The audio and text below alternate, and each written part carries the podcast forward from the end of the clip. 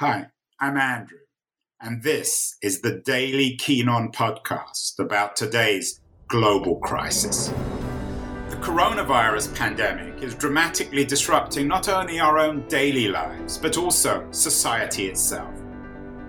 This show features conversations with some of the world's leading thinkers and writers about the deeper economic, political, and technological consequences of the pandemic it's the daily podcast trying to make long term sense out of the chaos of today's global crisis. Hello, everybody. It's January the 12th. Uh, we're broadcasting again. And of course, as we broadcast, my dogs are barking, apologizing on their behalf. Uh, January the 12th, 2021. Uh, the ramifications of I don't know what you call it, the rebellion, the riot, the insurrection, all sorts of words used, are still reverberating not only around Washington, D.C., but America and the world. Uh, where apparently all the state capitals on high alert, fearing more violence during the presidential inauguration next week. Um, enhanced security measures. It seems as if America is increasingly becoming a militarized state um, more and more fear. Some people, though, are defending the rioters. Neil Young saying that uh, uh, we shouldn't hate these people. Uh, these images of the rioters, of course, are ingrained now in our consciousness. This one seems slightly amusing. Others are quite troubling. Uh, men in beards walking around with uh, Camp Auschwitz sweatshirt. So the real question is what does this all mean in historical terms? We're all bound up in the day to day of it, the minute to minute, but there are grander historical uh, repercussions and meanings to this. Uh, this uprising, this rebellion, this revolution in Washington, D.C., this riot.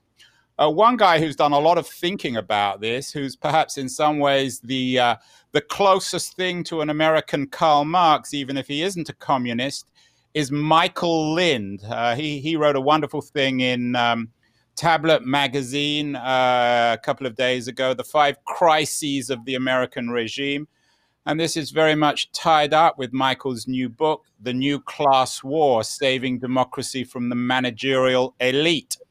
So Michael Lind, I gave you a good introduction. I called you uh, the Karl Marx of early 21st century America, even if you aren't um, a Marxist. Uh, and yet, in a funny kind of way, you're certainly very influenced by Marxist or ex Marxist thinkers. Uh, is what's going on in America today, or certainly last week, Michael, an example of class warfare? Well, I think you have to distinguish the climate from the weather. So the weather is particular events like uh, this. I, I, think it was a, best described as a riot at the Capitol, a, a, violent, horrible riot, but but it wasn't an orchestrated coup d'état or putsch or anything like that, which requires the uh, participation of the armed forces and the police. Uh, but also the uh, protests of last summer, uh, which uh, had fringe actors on on the periphery uh, engaging in violence in, in, cities throughout the United States. Uh, so, you know, when you have stormy weather, then uh, you have a particular lightning strike or a particular downburst, and you cannot predict those, but you can predict that something stormy is going to happen. If, if you know you're in the middle of a, a period that produces storms, and that's why I think we need to step back and look at the underlying conditions which explain why in the third decade of the 21st century you're getting these convulsive events. And i think you have to put the, the riot in, in washington and these other state capitol protests you have to include uh, a lot of the the violence that and looting that accompanied the uh, the quite legitimate uh, BLM protest uh, during the summer, which was the biggest wave of violence in American history since the 1960s. Uh, and and ultimately, you have to say ask what's going on uh, in society and the economy that is creating these conditions. Why is this happening now? Right, and, you, are very good at, at, asking that. Why is this happening now? You present in your uh, in, in, in your Five Crises article, you suggest that there are simultaneously five crises uh, political, identity, social, economic, and demographic. Very briefly, Michael, go through these. these well, the political, the but political, interconnected crises. Yeah, what I call the political crisis is the breakdown of the parties as national federations of grassroots uh, chapters or clubs.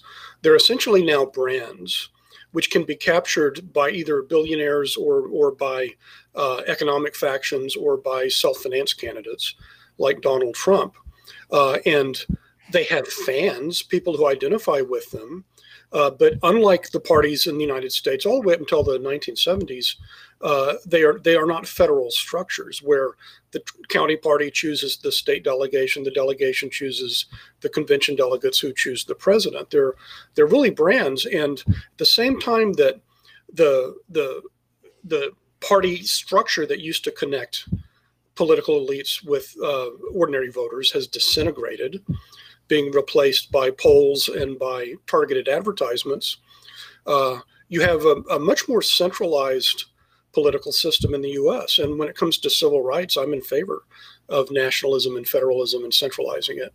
Uh, but what, the more you centralize power in any country, the higher the stakes are of controlling it. So the political crisis is uh, elites engaged in an increasingly nasty zero sum war, and I include uh, Democratic as well as uh, Republican elites uh, for power.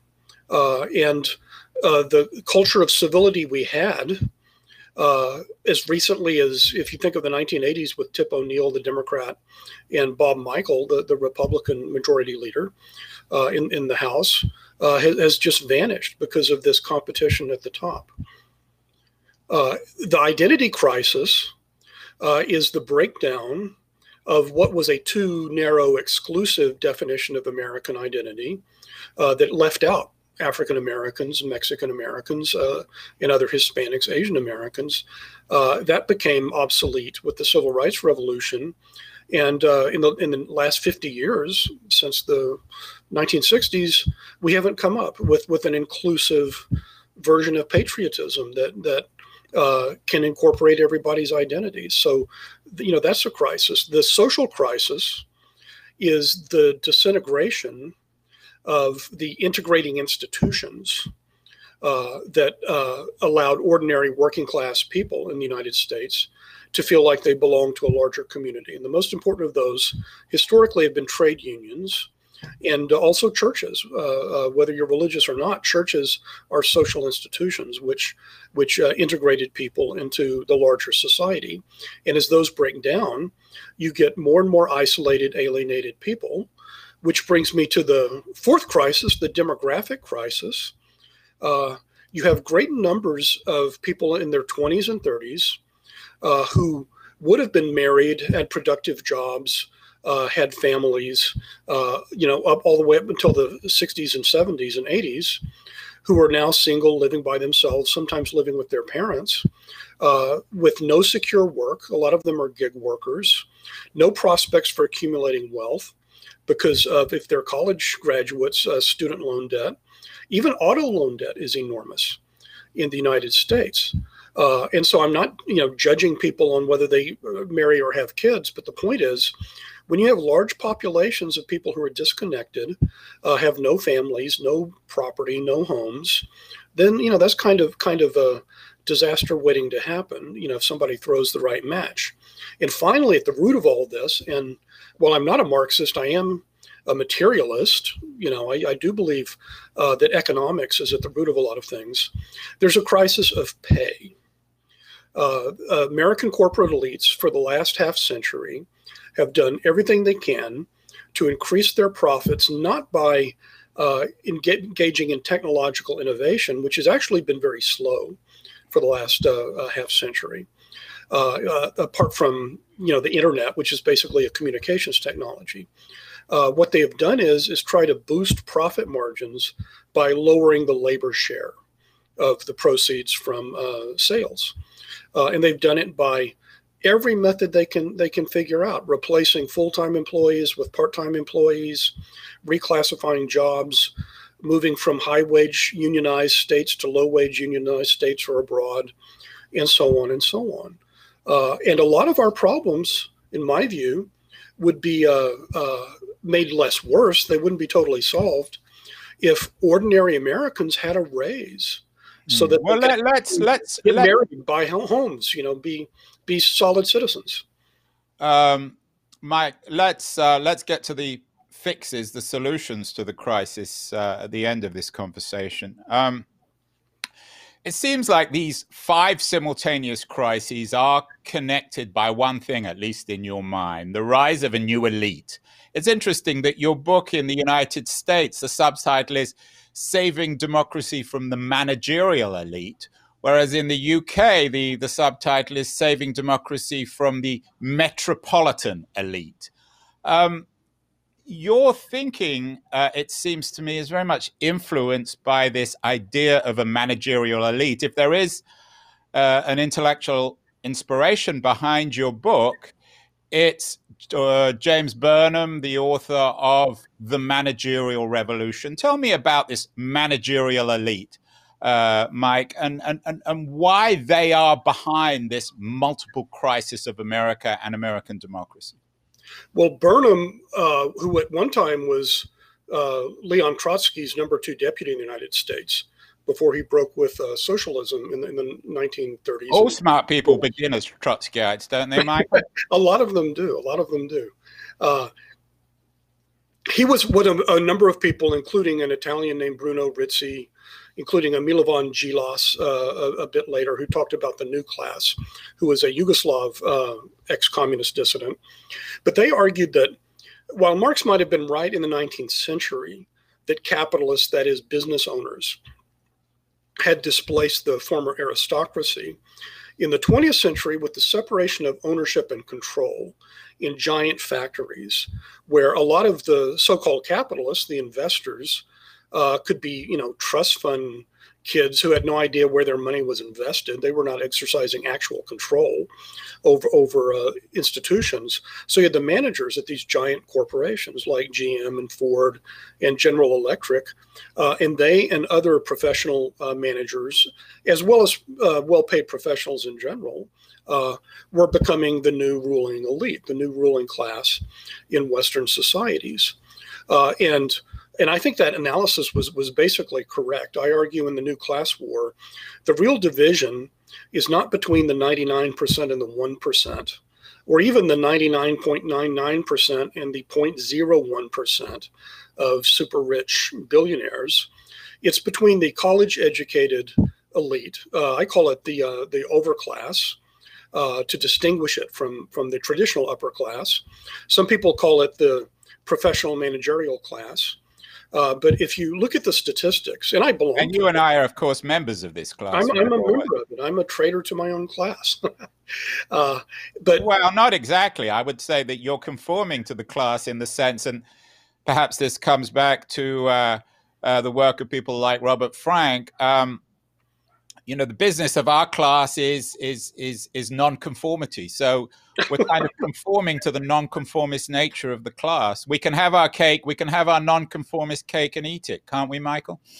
Well, yeah, but I'd like to see more nonconformists in our class. But but are there any? I mean, can one be a nonconformist in an age where nonconformity is the orthodoxy? Uh, it, it's difficult.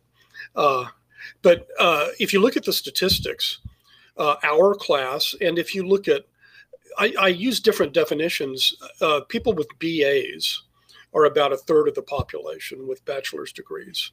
But to some extent, bachelor degrees are kind of like the new high school diploma. So to be really a member of the elite, you need a professional graduate degree. In the United States, I, I teach uh, at the Lyndon B. Johnson of, of uh, School of Public Affairs, you know, which is a master's degree uh, program. Uh, that's about 10% of the population. This group, our group, owns about half of the wealth. The rest of it is divided, with the biggest chunk going to a very small group of the rich and the bottom 90%.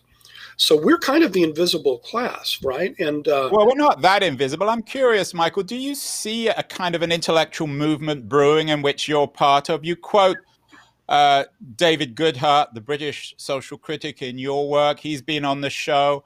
Uh, Daniel Markovits gave your book a, a, fairly positive review in the in the in the Wash, in the Wall Street Journal. He's a critic of meritocracy. We've had Michael Sandel on the show recently too. Is there, with people like Goodhart, Sandel, and Markovits and yourself, a new movement, whether or not they're focusing on the managerial class or this new elite? Are people beginning to wake up to the reality of, of this new class divided world? I, I, think so. I certainly hope so. And, and I've been influenced by a lot of the people uh, you mentioned, uh, particularly David Goodhart. Uh, Joel Kotkin has written about this. Yeah, Kotkin's been on the show too, talking about the new feudalism. It's a new feudalism, but it's not really like the old feudalism, is it? No, I, I would I admire Joel's work, but I take issue with the term feudalism because under feudalism, your lord actually had some obligation to protect and feed you.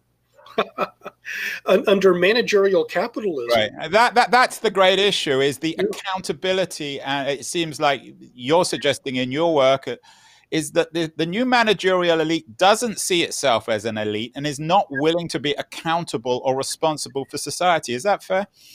Well, I think a lot of them are willing to be benevolent and altruistic in their own minds. So if you look at the center right and the center left, and these are people, they're not radical right wingers or, or socialists by any means. Their idea of social reform is essentially we will get together like a group of, of bright minds. I was in the think tank, you know, NGO world uh, uh, for the last 20 years. We'll decide what the masses need. Uh, we, we won't actually speak to any working class people, right? Uh, we'll just decide on our own what is good for them, and then we will give it to them. De haut en bas, you know, it's this kind of. Uh, I read a, a, fairly critical review of your new book, The New Class War, in the New York Times, that suggested that you aren't talking to the the working class either. Have you? Are you going into the small towns of America and talking to the hard hats, the the people who perhaps were went to Washington D.C. last week to demonstrate? Well, look, I'm not a reporter or a journalist. Uh, I'm from a working class family on my father's side, uh, so so I know a lot of this. In fact, uh, uh keeping in touch, you know, through relatives and acquaintances, allowed me to win the electoral pool at the National Interest in 1992, and at Harper's Magazine on the left in 1994. So I think I'm actually much more in touch with the working class than uh, the fellow who renewed me, who is a second generation uh, McKinsey consultant. Yeah, um, who uh, that that's another subject. Yeah. Um, uh, Michael, one of the things that I was struck with in your book is I wouldn't say you defended authoritarianism, but there is a a, a, kind of grudging respect for this new authoritarianism. We had Ruth Ben Ghiat on the on the show a few months ago talking about her new book, Strong Men.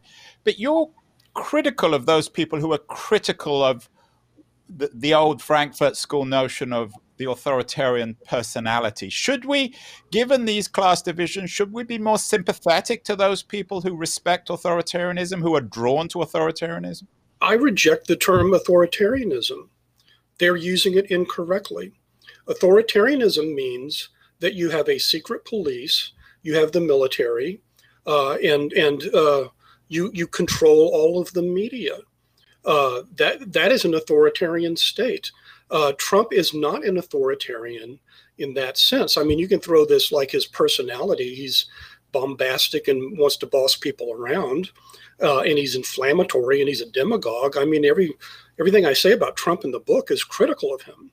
Uh, and of what I call demagogic populism. My phrase demagogic populism is not polite, but he belongs, as do uh, Nigel Farage and Beppe Grillo uh, uh, and uh, a lot of these figures in Western Europe, they are not little Mussolinis or Hitlers. Uh, you cannot be a Mussolini or Hitler unless you have the whole power of the military and the police behind you. Is there a gendered element, though, Michael? Here you, uh, here you are, a man, and of course I'm a man too. White men talking about white other strong men. Feminists would argue that there is a, a, a gendered quality to this. Well, I think that's certainly the case. Uh, that is, uh, on the other hand, they w- might not agree with my analysis, which is it is absurd to deny the existence of uh, biological sex differences when it comes to uh, temperament and aggression. Uh, more than 90% of the people in American prisons are men. uh, uh, about 6% are women. Um, uh, young men in their 20s and 30s are overrepresented in violent demonstrations, whether it's Black Bloc or Antifa on the left, or these uh, lunatics in, in uh, these the MAGA riot. Uh, so one of the challenges of society, and the left really has to get over this androgynous unisex fantasy because you can't function as a society unless you recognize that one of the challenges of society is first of all recognizing that male aggression exists uh, and it is either channeled uh, in a good constructive direction uh, or, or uh, defeated and thwarted. Uh, trump is like your basic alpha male you know uh, i can't um, if, and if you think about his equivalents both historically and in, in the western world today you don't get female demagogic populists. I mean, I guess you have Marine Le Pen, uh, but she's kind of following in her father's footsteps. Uh, but but yeah, this a lot of this is male aggression. Uh, Michael, um, what about the issue of race? Uh, it's in a sense missing from your analysis. We had no, no it's not. A, well, let me finish. We had a number of we've had a number of shows about racism and systematic exclusion in America. We had Elliott Currie on the show uh, a couple of weeks ago talking about uh, the 162,000 African Americans who've lost their lives to violence in the 21st century. How does race play into this? Well, to your analysis of, of of of the new class warfare, are blacks on both sides of this warfare? Well, in my book, uh, in my first chapter, I make uh, uh, the racial element explicit. So I reject your characterization, saying I've ignored it. It's consistent throughout the book. Uh, what I do, I, I don't think you ignore it, but I, I don't see a lot of people make it central, and you don't make it central.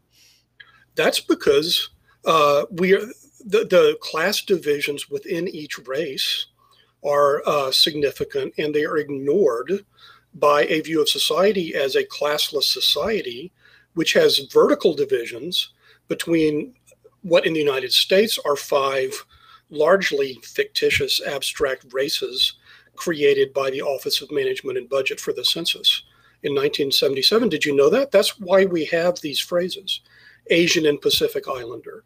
There's no Asian and Pacific Islanders. There are Japanese Americans, Filipino Americans, and Indian Americans. This is a category that was created by the federal government for a census form, and we use it every 10 years on the census. African American uh, is a 1980s term. Before then, phrases like Negro uh, uh, or colored distinguished American descendants of slaves from Kenyans and Nigerians. So let's be clear that uh, when people talk about race now, they're using these abstract categories that don't correspond to real communities. According to the census, I am a non Hispanic white. Now, how absurd is that? I'm part Swedish, part British, and part Jewish. To call me a non Hispanic white is to define me as a white who is not a Mexican or a Central American. That's absurd. Uh, so, uh, to get back to, to the class war, uh, the, the, the conventional discourse ignores the fact that while uh, African Americans, to use the term, which which is all we have uh, at the moment, uh, are disproportionately poor compared to white Americans. Uh, most African Americans are not poor, and there are numerically far more white Americans who are poor than there are African Americans who are poor in absolute numbers. Uh, at at this point in 2021, uh, most Hispanics, so called, most African Americans, so called, and most non Hispanic whites, so called, are working class, high school educated people who live in suburbs and exurbs. So, this image of like uh, urban minorities and suburban whites, that might have been true in 1970, but it's not true now. And the other reason why this conventional narrative about race doesn't work is that uh, you saw a substantial shift uh, among every non white group toward Trump and the Republicans in the 2020 election. Uh, the, uh, you, the Republican Party still loses, partly for good reasons, uh, most non white voting blocks. But there was a really dramatic shift, uh, you know, along the, and it was nationwide. among Hispanics in particular. Uh, uh, but also uh, a lot of African Americans. More African Americans voted for Trump this time as a share of the African American population than in 2016. So, this conventional narrative that Trump is the embodiment and the Republicans of white nationalism, there's no doubt that crazy white nationalists would like the Republican Party to be the vehicle for white supremacy. But clearly, there is some appeal uh, to the Republican message and to the uh, uh, Trump message to uh, African Americans and Hispanics, at least a minority of them. And and you know you have to explain that. And you let's, can't. Let's let's get on to fixes, Michael. Yeah. Um, we had a show uh, a couple of weeks ago featuring four nonfiction writers who have all spent time uh, on the road with uh, under uh, in, in, in small towns with people who are sympathetic, I think, to uh, in, in, many ways your critique of of of, uh, of, of America. Tom Zoellner's The National Road, in particular, I thought was interesting. Let me quote him. He said, "The American concept of geography has undergone a powerful shift. Place is less important than it has ever been to those who can free themselves from it, yet more important to those who aren't able to leave it. Is the beginning of a fix." To the, the, the class war that you're describing, this broad crisis of America? Is it fixing geography? Should the metropolitan elites, the managerial class, do, do we need to reestablish their tie to geography? How do we do that? Well, I think uh, the, the, the, ultimate economic base of the class war in the 21st century is the geographic immobility of labor, and that's labor of all races and uh, the the geographic mobility of capital. And as long as capital can uh, shut down a factory or, or a store uh, in, in one state and move to another state, or in one country and move to another country, uh, and in order to evade unionization or, or to avoid paying higher wages, uh, then you're just going to have a system where the managerial elite is not just the capitalists, it's, it's the CEOs, the managers, uh, particularly of large multinational corporations, just, just are able to divide and rule, you know, play one country against each other in a race to the bottom. So, and here I'm fairly radical, unless there are restrictions on trade and the mobility of capital. And immigration, right? You're, uh, you're fairly sympathetic yeah, to, to, immigration. Well, well, well, obviously, I mean, that's obvious. Uh, if if uh, the factory can fire everybody who's working there and bring in guest workers, you know, or, or even legal immigrants willing to work for lower wages to replace them, then, you know, you have to limit that. Uh, immigration does not affect most wages in the US. That's much more affected by the lack of unionization, in my view. But there are areas like construction and like meatpacking where employers have used foreign born workforces to drive out higher paid workers of all races. It's not just a racial thing, but mainly uh, it's it's uh, offshoring. Uh, that is, if you can offshore, uh, you know, much of your production to low wage labor in other countries, uh, then essentially, even if you don't do it, you merely threaten it. That's a threat hanging over the head of the workers. If you try to unionize a factory, and the management can say, well, you know, if you do that, we may have to go to Mexico, we may have to go to the Philippines, we have to go to Vietnam, and then where will you be? You know, and then you force the workers to take wage concessions in this race to the bottom. So, and this is the one thing which the establishment, Republicans and Democrats, find unthinkable. It's too radical for them. The Biden Democrats will not even consider any any uh, limits on uh, uh, offshoring. They talk about bringing stuff back, but it's through kind of placebo things that don't work, like you know more STEM skills or so on. U.S. Uh, uh, companies didn't move production to Mexico and China because the Mexican workers and the Chinese workers were math geniuses. They moved them there because they had lower wages. That's all. It's pure naked. Is there an element of nostalgia about your thinking, Michael? Um, this return to this almost Tocquevillian idea of America with these strong intermediary institutions, churches, unions. Is it really realistic to go back to this? You go back to it in a new form. You don't go back to it in a 1950 form. It's going to be look different in the 2050. Uh, but yeah, sure, you could look. technology does not determine the structure of your society by itself. Uh, the same industrial civilization uh, was the same tools, the same technologies were used by the fascists to create fascist dictatorships, by communists to create communist dictatorships, by Latin American military regimes, by European and American democracies. They all have the same tools, you know, in the middle of the 20th century telephones and radios and automobiles and, and so on. And that's the same in the 21st century. Uh, the iPhone is totally politically neutral, right? You know, computers and the internet and robots. Uh, do not tell you you have to have a particular kind of social structure. Uh, that's a kind of economic determinism. And uh, one of the problems with neoliberalism uh, is uh, it's adopted Margaret Thatcher's acronym. Do you know that? T I N A. There is no alternative. And of course, she was wrong. There was all, always an alternative. Yeah, we forgot about Margaret Thatcher talking about uh, authoritarian females, Michael.